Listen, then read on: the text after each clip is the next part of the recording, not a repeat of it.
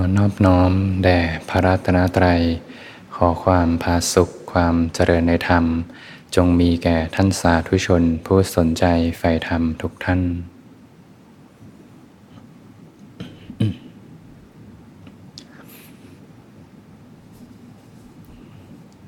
ก็เป็นธรรมะยามค่ำคืน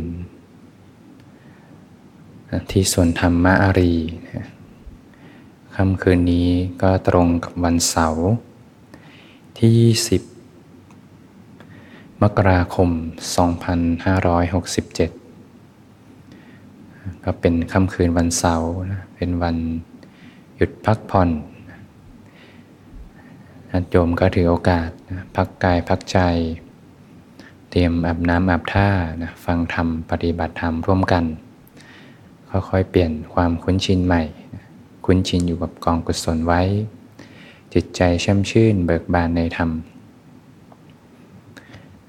ถ้าใครปฏิบัติมาต่อเนื่องเลยนี่ก็เป็นโอกาสอันล้ำค่าของชีวิตหาได้ยากวันที่จะไม่ค่อยมีภาระมารบกวนจิตใจมากนะปฏิบัติไปฟังทำไป เดินจงกรมนั่งสมาธิ เป็นคุณค่าของชีวิต หาได้ยากเวลาที่จะมี โอกาสปฏิบัติต่อเนื่อง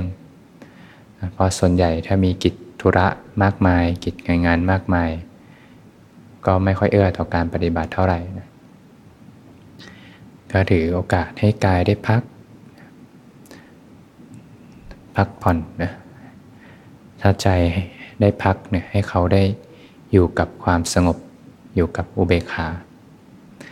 นะความสงบอุเบกขานั้นก็เหมือนน้ำเปล่าแหละ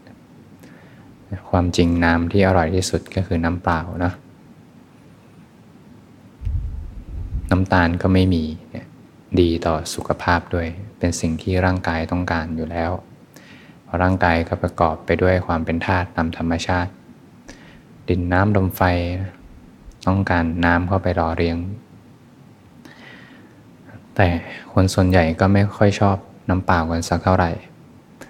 บางทีเราก็ชอบน้ำอัดลมนะ น้ำบัดลม น้ำหวานบ้าง น้ำเปรี้ยวๆบ้างซาซาบ้าง เพราะมันทำให้กระชุ่มใจนะกระชุ่มจิตใจ จิตใจได้ เรียกว่าเหมือนปลุกปรุงแต่งขึ้นมานะเพราะเราอยู่กับความปรุงแต่งจนชิน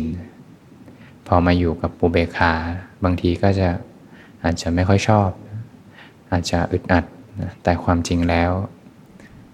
สุขที่แท้จริงก็คือความเป็นปกติ ความเป็นธรรมดาเนี่ยแหละ ไม่ปรุงแต่งอะไร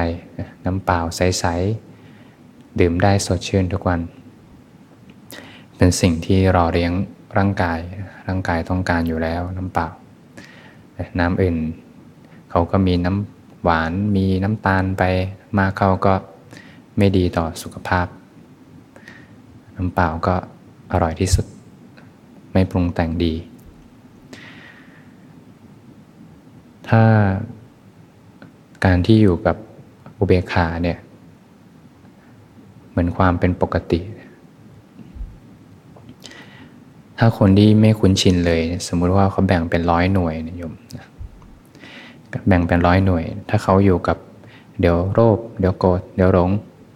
เดี๋ยวดีใจ เดี๋ยวเสียใจ จิตใจขึ้นลงเหวี่ยงขึ้นเหวี่ยงลง เดี๋ยวสุข เดี๋ยวทุกข์เรียกว่าอยู่กับความปรุงแต่ง แต่ทุกครั้งเมื่ออยู่กับกายคตาสติ อยู่กับการเคลื่อนไปของร่างกาย หรือว่าอยู่กับลมหายใจเนี่ยที่ว่าเป็นกายอันหนึ่งอันหนึ่งในกายทั้งหลายเนี่ยจะเกิดสภาพอุเบกขาเกิดขึ้นโยมีสติรึกรู้สึกตัวขึ้นมา อยู่กับการเคลื่อนไปเนี่ยอยู่กับสัมปัญญะเรียกว่ากายคตาสติ อยู่กับลมหายใจบ้าง จะเกิดสภาพอุเบกขาขึ้นมา เป็นขณะขณะ สิ่งนี้เป็นความร่มเย็นนะ แต่ถ้าเราชินกับความปรุงแต่ง เดี๋ยวเหวี่ยงขึ้นเหวี่ยงลงมาก ๆ จะรู้สึกอยู่กับอุเบกขาไม่ได้นาน จะอึดอัด แล้วก็เอ๊ะอยากจะไปทำอะไรที่เหวี่ยงขึ้นเหวี่ยงลงอยู่ บางทีก็ไปทำอะไรให้หัวใจได้เต้นหน่อย เต้นขึ้นเต้นลงเหวี่ยงขึ้นเหวี่ยงลง จริงๆ ไม่ใช่ความสุขนะ เป็นความ สนุกมากกว่านะแต่เป็นความสนุกที่ตามมาด้วยความทุกข์ที่ถาโถมเข้ามาอย่างแน่นอน เพราะจิตใจไม่เคยสงบเลย แต่ถ้ามีใครสักคนหนึ่งเขาก็ค่อยเบียดความคุ้นชินใหม่ ส่วนใหญ่เราก็คุ้นชินกับความปรุงแต่งเดี๋ยวเป็นสุขบ้างทุกบ้าง สุขบ้างทุกบ้างเหวี่ยงขึ้นเหวี่ยงลง พอมีสุขก็จะมีทุกข์พอมีทุกข์ก็จะมีสุข เรียกว่าอยู่กับความปรุงแต่งไป แต่ถ้ามีคนหนึ่งเขาเบียดความคุ้นชินใหม่ ใช้ชีวิตเขาเป็นร้อยหน่วย ร้อยหน่วยแล้วเขาอยู่กับกายคตาสติเนืองๆเลยอยู่กับความรู้สึกตัวอยู่กับลมหายใจแสดงว่าอุเบกขาจะค่อยๆถูกเบียด ความคุ้นชินใหม่จะค่อยถูกเบียดเบียดเบียดเบียดไปเรื่อยๆจนสงบสงบสงบสงบ ถ้ามีใครสักคนหนึ่งเขาเบียดอุเบกขาไปในชีวิตเนี่ย ด้วยการเจริญกายคตาสติ 99 หน่วยแล้วกัน ในชีวิตเขาเนี่ยอยู่กับกายคตาสติตลอดเวลา เดินเหินไปไหน รู้ตัวก็มีแต่อุเบกขาอุเบกขา99 หน่วยแล้วกัน แล้วถ้าวันใดวันหนึ่งเขามีความสุขเกิดขึ้นมา หรือไม่แม้กระทั่งมีความทุกข์เกิดขึ้นมา สิ่งนี้จะกลายเป็นสิ่งแปลกปลอมทันที เหมือนเป็น ความแปลกประหลาดที่เกิดขึ้น จะถูกดีเทคตัวจับเลย แล้วก็เขาจะสลัดคืนเขาจะสลัดความสุขความทุกข์ทิ้งเลย แล้วกลับมาอยู่กับอุเบกขาอารมณ์อันเป็นที่พอใจไม่พอใจก็ตามดับไวหลุดกระพิบตา อุเบกขายังคงเหลืออยู่เราจะเริ่มเห็นอนุภาพของกายคตาสติแล้วนิยม แล้วถ้าใครสักคนเขาอยู่กับอุเบกขาเป็นปกติเลย เขาจะวางสุขวางทุกข์ด้วยธรรมชาติเลย พอเริ่มวางได้สุดท้ายก็วางอุเบกขาลง ไม่ยึดถือในอุเบกขานะอาศัยกายคตาสติ เป็นเครื่องมือในการเดินทางเราจะเริ่มเห็นอนุภาพของกายคตาสติแล้วแสดงว่าแค่มีสติรู้สึกตัวอยู่กับ กายคตาสติขึ้นมา แม้เพียงขณะหนึ่งเนี่ยก็เปลี่ยนแปลงนะถ้าเรามองดีๆเนี่ยกว่าคนคนหนึ่งจะอยู่กับอุเบกขาได้เป็นร้อยหน่วยหรือว่า 99 หน่วยก็ตามมันก็ต้องมีขณะหนึ่งเล็กๆนี่แหละค่อยๆสะสมเหตุปัจจัยไปทีละขณะขณะขณะขณะเนี่ยแหละที่พงษ์ตัดถึงอนุภาพของกายคตาสติ ชนเราใดบริโภคกายคตาสติ ก็ชื่อว่าบริโภคอมตะธรรมถ้าไม่ประมาทในกายคตาสติ ก็เรียกว่าไม่ประมาทในอมตะธรรม เพราะจะเป็นเหตุปัจจัยไปสู่อมตะธรรมทั้งนั้นเลย ถ้าเราเห็นภาพเรียกว่าเห็นแมปที่เกิดขึ้นว่ามันจะเกิดอะไรขึ้นจากการที่เรามีความคุ้นชินใหม่ที่จะอยู่กับอุเบกขาอยู่กับกายคตาสติ แล้วถ้าชีวิตเนี่ย อยู่กับเนี้ยไปเรื่อยๆ เหมือนพระที่ท่านลองนึกภาพดูโยม ถ้ามีพระเข้ามาบวชสมมตินะท่านตัดโลกหมดเลยตัดโซเชียลตัดทุกอย่างแต่ท่านอยู่กับข้อวัดกวาดลานอยู่กับกายคตสติไป อยู่กับข้อวัดทำกิจวัตรเดินไปบิณฑบาตการฉันกัน เคลื่อนการทรงจีวรสังคาติ การขับถ่ายอุจจาระปัสสาวะ การเดินการเหินการก้มการเงยทุกอย่างอยู่กับกายคตาสติ จะอยู่กับอุเบกขาตลอด จากวันเป็นเดือนจากเดือนเป็นปี แต่ถ้าคุ้นชินกับสิ่งนี้เป็นปกติ จนเป็นเข้าเลือดเข้าเนื้อเข้ากระดูก เวลามีอะไรแปลกปลอมเข้ามาเหมือนเลเซอร์ตัวจับได้ในระหว่างเลย อารมณ์อันเป็นที่พอใจไม่พอใจก็ตามดับไปโดยกระพริบตา อุเบกขายังคงเหลืออยู่เกิดจากการพาะบ่ม อินทรีย์ขึ้นมาก็จะเริ่มเห็นคุณค่าของการฝึกฝนกายคตาสติเป็นหลักของใจ ในสมัยหนึ่ง ก็มีประชาชนทั้งหลายได้เข้าไปฟังธรรม จากพระสมมาสัมพุทธเจ้า ก็มีชายคนหนึ่งเขาป่วยเป็น รคเรื้อนเป็นป่วยนะเป็นคนป่วย ก็อยากจะเข้าไปฟังธรรม แต่ก็เบียดประชาชนไปไม่ไม่ไหว แล้วก็ยิ่งป่วยด้วยก็ไม่กล้าเข้าไป ใกล้ชิดมากก็อยู่ห่างๆ แต่ทำนั้นก็ไม่ขึ้นอยู่กับระยะทาง จะอยู่ที่ไหน จะอยู่แห่งหนใด ถ้าได้ยินได้ฟังธรรม แล้วธรรมนั้น เข้าไปประดิษฐานในหัวใจ จิตถูกยกกระดับขึ้นมา แล้วเห็นตามแจ้งในธรรมที่พงแสดง ก็แจ่มแจ้งในธรรมได้นะเขาได้ฟังธรรม เขาก็ตัดสรู้ธรรมขึ้นมา เขาก็แจ่มแจ้งในธรรมเหมือนกันหงายของที่คว่ำเปิดของที่ปิดอยู่บอกทางแก่คนหลงทาง ส่องประทีปในที่มืด ให้คนมีจักษุได้เห็นรูปเป็นธรรมที่แจ่มแจ้งนักนะแจ่มแจ้งในใจนัก เนื่องจากในสุปปพุทธะเนี่ยที่ป่วยเป็นโรคเรื้อนเนี่ยได้ฟังธรรม เนื่องจากวาสนาบารมีเต็มในตอนนั้น จิตถูกยกระดับขึ้นมาอยู่แล้วพระพงค์ก็ชี้เห็นสัจธรรม ก็เกิดสมาธิเห็นตามพระองค์ขึ้นมา ก็บรรลุพระโสดาบัน เป็นลูกที่มีพ่อแล้วนะมีพ่อคือพระศาสดาเป็นบุตรของพระองค์ตั้งแต่พระโสดาบันไปก็จะเป็นลูกของพระตถาคตเจ้าก็อยากจะไปกราบ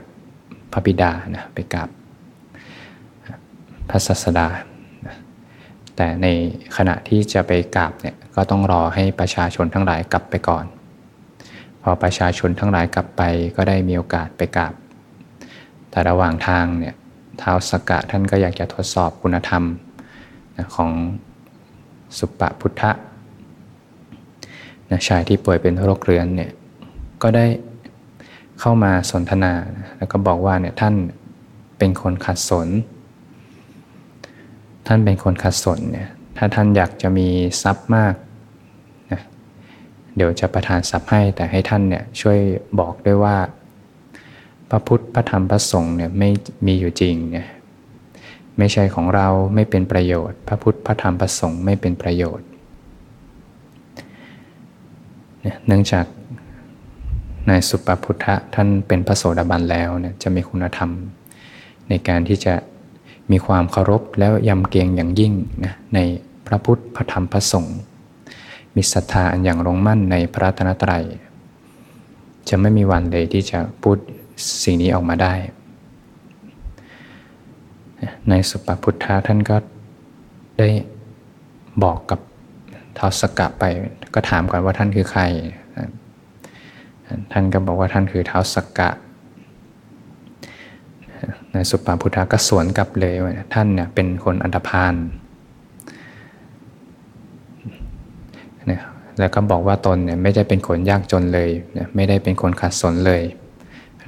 ในสุปปพุทธะเนี่ยก็บอกอีกว่า ถ้าใครมีอริยทรัพย์เจ็ดประการเนี่ยก็ชื่อว่าไม่เป็นคนจนไม่เป็นคนขัดสน อริยทรัพย์เจ็ดประการ ก็มีศรัทธา มีศีลพระหุสัจจะจาคะฮิริโอตปะ และก็ปัญญา ถ้าใครมีสิ่งนี้อยู่ในหัวใจก็ลองทบทวนดูเนาะเขาเรียกว่าเป็นคนที่ไม่จนเหมือนกันเนี่ยก็เป็นธรรมะจากพระโสดาบัน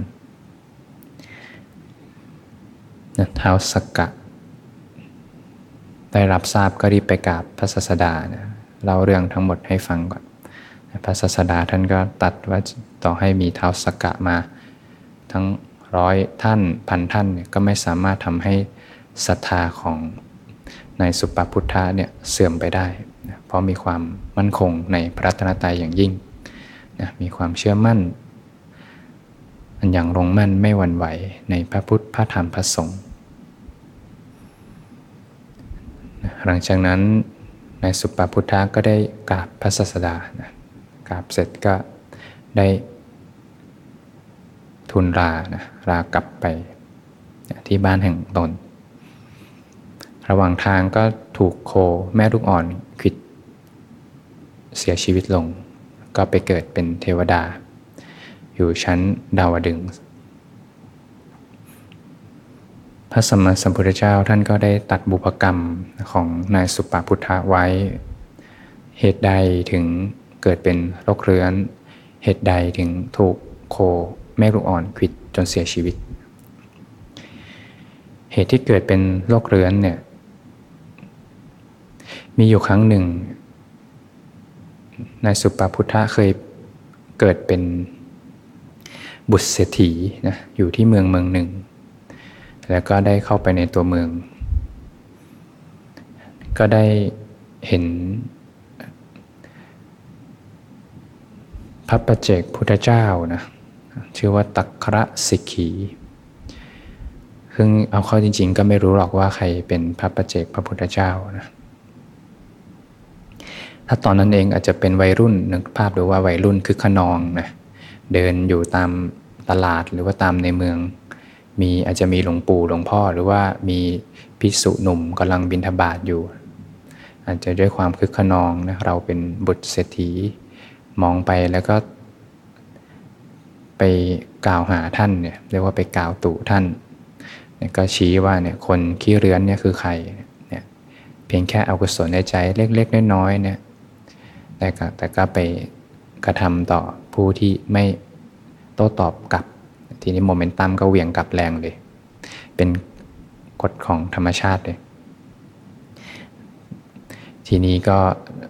ในสุปพุทธะณตอนนั้นนะที่เคยเกิดเป็นบุตรเศรษฐีเนี่ยก็ทำกรรมหนักเนี่ยกล่าวตู่พระประเจกพุทธเจ้านะหาว่าคนที่เรือนคือใครเนี่ยก็ไปชี้หน้าว่าว่าท่าน ก็เป็นเหตุปัจจัยให้ไป เรียกว่าตกนรกอยู่นานเลยนะหลายปี แล้วก็เสร็จกรรมให้ผลก็มาเกิดชาติสุดท้ายที่จะตัดสรู้พระโสดาบันที่ได้มีโอกาสฟังธรรมจากพระสัมมาสัมพุทธเจ้า ก็ได้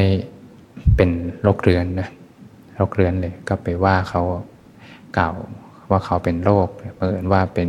ผู้ที่มีคุณธรรมสูงโมเมนตัมก็เวียงกลับแรงเลยก็เลย เป็นโรคเรื้อนเลยแต่ก็ต้องใช้ทุกทรมานในนรกยาวนาน และเหตุใด ที่ถึงถูกโคแม่ลูกอ่อนขิดเสียชีวิต ก็มีสมัยหนึ่งเนี่ยเคยเกิดเป็นบุตรเศรษฐีเหมือนกัน โอ้โหโยมลองดูเนาะชีวิตคนหนึ่งเนี่ยเกิดเป็นโรคเลื้อน ครั้งหนึ่งเคยเกิดเป็นบุตรเศรษฐีกระทำผิดไปใช้ชีวิตในนรก มีชาติหนึ่ง เคยเกิดเป็นบุตรเศรษฐีอีก แปลว่าผลหนึ่งเนี่ยในชีวิตเราเนี่ยของในสุภพุทธะเนี่ยที่มีทั้งโรคเลื้อนก็ตาม หรือว่าถูกโควิดก็ตามโหล้วนมาจากหลายเหตุเลย หลายมิติมุมมองมากเลย มีครั้งหนึ่งก็เคยเกิดเป็นบุตรเศรษฐีเนี่ยมีพี่น้องสี่คน พี่น้องสี่คนเนี้ย ก็ถ้ากระทำกรรมร่วมกัน ก็คือไปเที่ยวโสเพณีนะไปเที่ยวโสเพณีแล้วก็ป้นชิงทรัพย์ แล้วก็ฆ่าโสเพณีนะก็เป็นปานาธิบาตฆ่าสัตว์ฆ่าคนให้เสียชีวิต ก็เป็นเหตุปัจจัยให้ถูกโควิดเสียชีวิต แต่ก็จะเห็นว่า ในสี่คนเนี้ยในสี่คนเนี้ยมีบุพกรรมร่วมกันเนี่ยโยมเคยได้ยินไหมที่พระพาหิยะเนี่ยถูกโควิดก็เนี่ยแหละอยู่ในสี่คนนี้เหมือนกัน เคยเกิดในยุคนี้เหมือนกัน ก็จะมี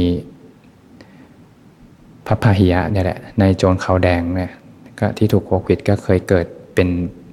ลูกเศรษฐีในสี่คนนี้เหมือนกัน ก็ทำกรรมร่วมกัน เรียกว่าฆ่าผู้หญิงร่วมกันก็เลยต้องถูกโควิดเสียชีวิต แล้วก็มีกุลบุชื่อปกุสาติอีก รวมในส่วนของในสุปปพุทธะที่เกิดเป็นบุตรเศรษฐีด้วยนี่ก็สี่คนเนี้ย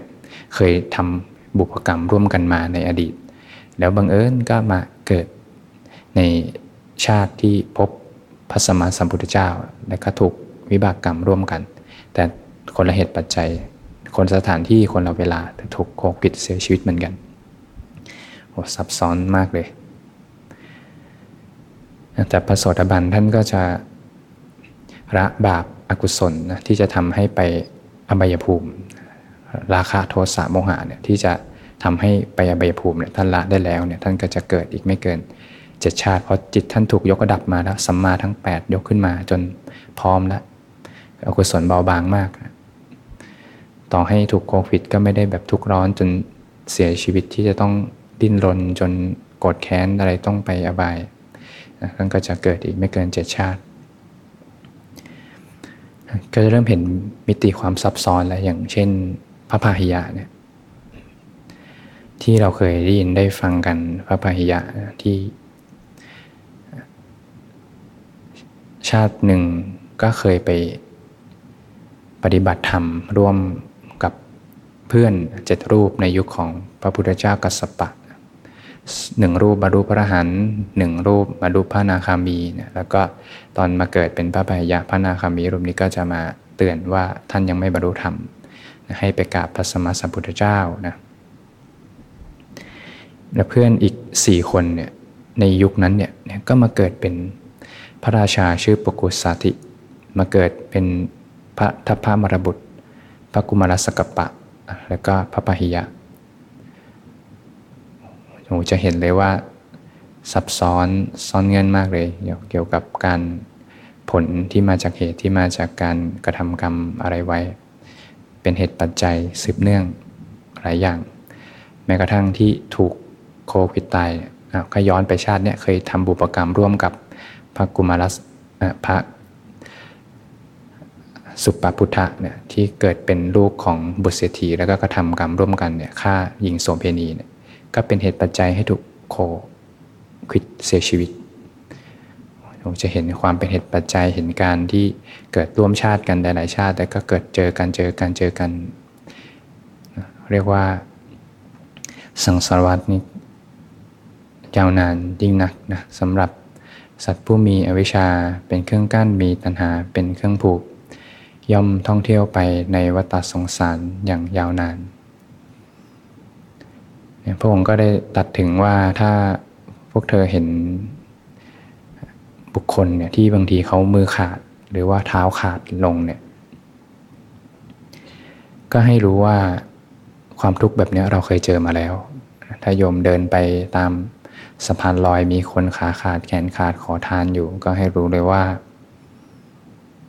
เออเราก็คงเคยทุกข์แบบนี้มาแล้ว ในมองมุมกับกันเนี่ยถ้าเธอไปเจอบุคคลที่เพียบพร้อมทุกอย่างเลยนะทั้งมีความสุขทั้งมีบริวารลองดูในใจโยมดูสิโยมคิดว่าใครคนนั้นอะคือใครในใจโยม ที่ดูมีความสุขทุกอย่าง เพียบพร้อมบริวารนั่นแหละ เคยมีความสุขแบบนั้นมาแล้ว โยมเคยมีความสุขแบบนั้นมาแล้ว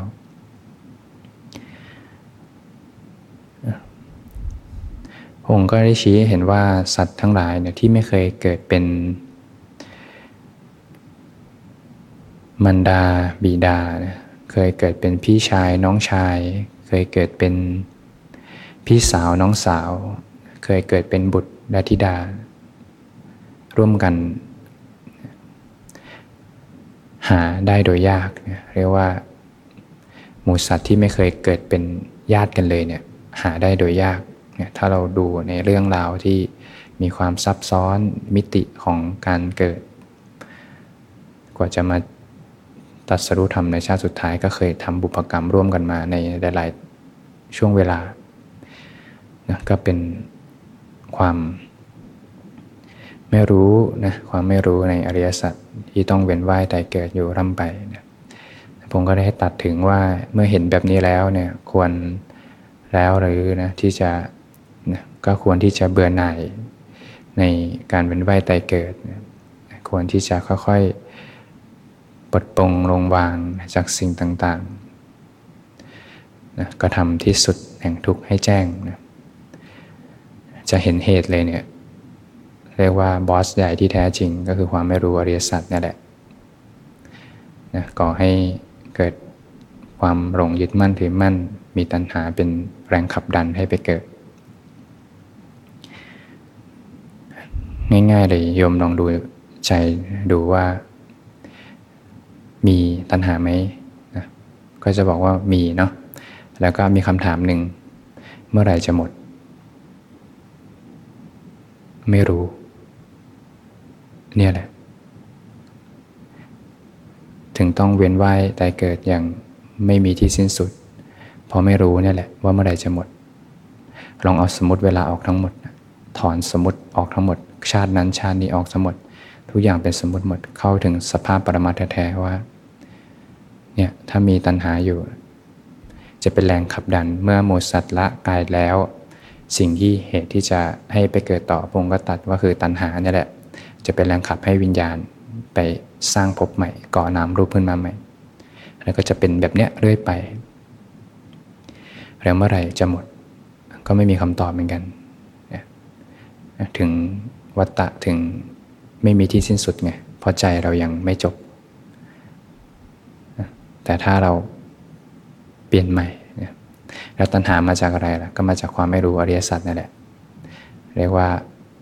เจ้ากรรมนายเวรที่แท้จริงนี่ยก็คือความไม่รู้อริยสัจอวิชชาเนี่ยแหละนะความไม่รู้ แต่ถ้าเราเปลี่ยนใหม่เริ่มใหม่เลย ทุกอย่างเริ่มที่ปัจจุบัน ราะเวลาจริงก็เป็นสมมติหมด แล้วก็เริ่มปัจจุบันเอาใหม่ละจะลดละเลิกทำความดีละความชั่วทั้งปวงทำความดี เหตุจะเปลี่ยนใหม่ละทีเนี้ยสร้างเหตุสร้างเหตุใหม่ สร้างเหตุใหม่ สร้างเหตุเป็นมรรคตัณหาค่อยถูกละละละละเหตุดับผลดับเหตุดับผลดับค่อยๆดับเหตุดับเหตุดับเหตุพอเปลี่ยนเหตุมาเป็นสมาทั้ง 8 ตัณหาถูกละละละละละละ เมื่อดับไปก็ไม่มีเหตุเกิดนะนะก็เป็นโอกาสนะที่พวกเราจะได้เห็นความซับซ้อนในการเวียนว่ายแต่เกิดในวัฏสงสาร ก็ควรที่จะพอที่จะเบื่อหน่ายคลายความยึดถือควรที่จะปล่อยวางจากสิ่งต่างๆ ก้าวเดินอยู่ในเส้นทางที่ถูกต้อง คืออริมักมีองค์ 8 ก็จะพบกับความเป็นอิสระที่แท้จริงของชีวิตได้